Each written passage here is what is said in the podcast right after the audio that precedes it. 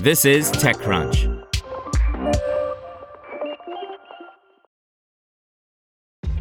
This episode is brought to you by ShipStation. You know, some things take a lot of work, like sending little robots to far off distant planets. And just as that's challenging, so too is running a successful e commerce business, especially when there's so much to do. So I want to introduce you all to ShipStation. Now, I love using ShipStation because of its easy to use dashboard, which makes managing orders and printing labels a breeze and super smooth. Oh, and the customer service is just out of this world.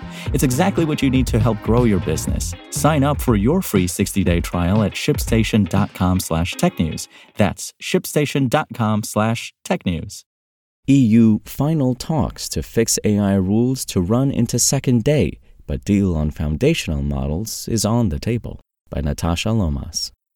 As European Union lawmakers clock up 20 plus hours of negotiating time in a marathon attempt to reach agreement on how to regulate artificial intelligence, a preliminary accord on how to handle one sticky element, rules for foundational models slash general purpose AIs, GPAIs, has been agreed according to a leaked proposal TechCrunch has reviewed.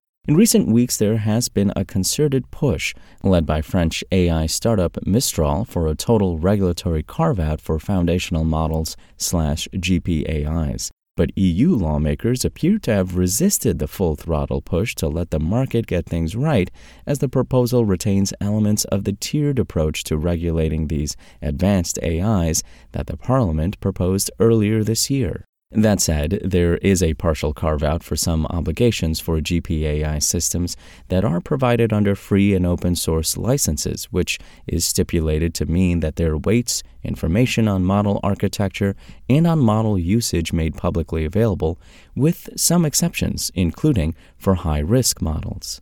Reuters has also reported on partial exceptions for open source advanced AIs. Per our source, the open source exception is further bounded by commercial deployment. So, if slash when such an open source model is made available on the market or otherwise put into service, the carve out would no longer stand. So, there is a chance the law would apply to Mistral depending on how make available on the market or putting into service are interpreted, our source suggested. The preliminary agreement we've seen retains classification of GPAIs with so called systemic risk, with criteria for a model getting this designation being that it has high impact capabilities, including when the cumulative amount of compute used for its training, measured in floating point operations, flops, is greater than 10 to the 25th.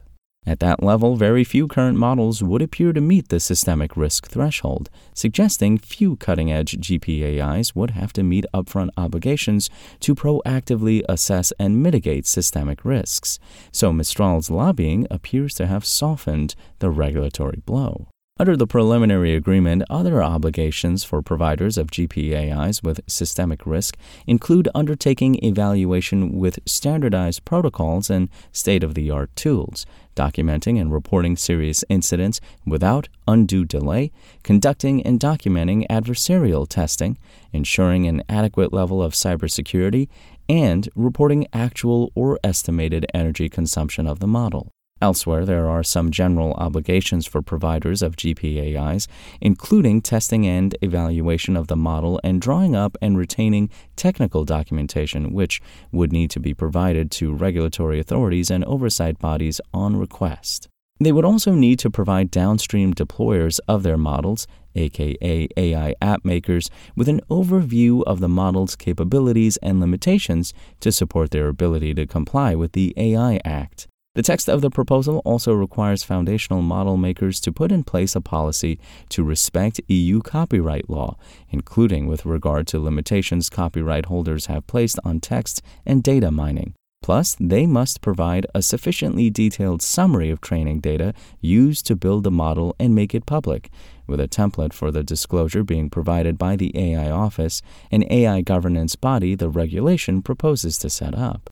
We understand this copyright disclosure summary would still apply to open source models, standing as another of the exceptions to their carve out from rules. The text we've seen contains a reference to codes of practice, which the proposal says GPAIs and GPAIs with systemic risk may rely on to demonstrate compliance until a harmonized standard is published. It envisages the AI office being involved in drawing up such codes, while the Commission is envisaged issuing standardization requests starting from six months after the regulation enters into force on GPAIs, such as asking for deliverables on reporting and documentation on ways to improve the energy and resource use of AI systems, with regular reporting on its progress on developing these standardized elements also included two years after the date of application, and then every four years. Today's trilogue on the AI Act actually started yesterday afternoon, but the European Commission has looked determined it will be the final knocking together of heads between the European Council, Parliament, and its own staffers on this contested file. If not, as we've reported before, there is a risk of the regulation getting put back on the shelf as EU elections and fresh Commission appointments loom next year. At the time of writing, talks to resolve several other contested elements of the file remain ongoing, and there are still plenty of extremely sensitive issues on the table, such as biometric surveillance for law enforcement purposes. So, whether the file makes it over the line remains unclear. Without agreement on all components, there can be no deal to secure the law, so the fate of the AI Act remains up in the air. But for those keen to understand where co legislators have landed when it comes to responsibilities for advanced AI models, such as the large language model underpinning the viral AI chatbot ChatGPT, the preliminary deal offers some steerage on where lawmakers look to be headed. In the past few minutes, the EU's Internal Market Commissioner Thierry Breton has tweeted to confirm the talks have finally broken up, but only until tomorrow.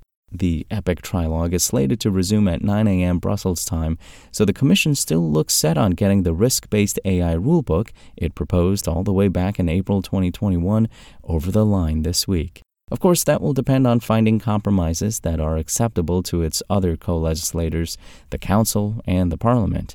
And with such high stakes and such a highly sensitive file, success is by no means certain. Want to learn how you can make smarter decisions with your money? Well, I've got the podcast for you. I'm Sean Pyles, and I host NerdWallet's Smart Money Podcast. Our show features our team of nerds, personal finance experts in credit cards, banking, investing, and more. And they'll help you make the most of your money while cutting through the clutter and misinformation in today's world of personal finance. You'll get clarity on strategies to help you build your wealth, invest wisely, shop for financial products, and plan for major life events. Listen to NerdWallet's Smart Money Podcast wherever you get your podcasts.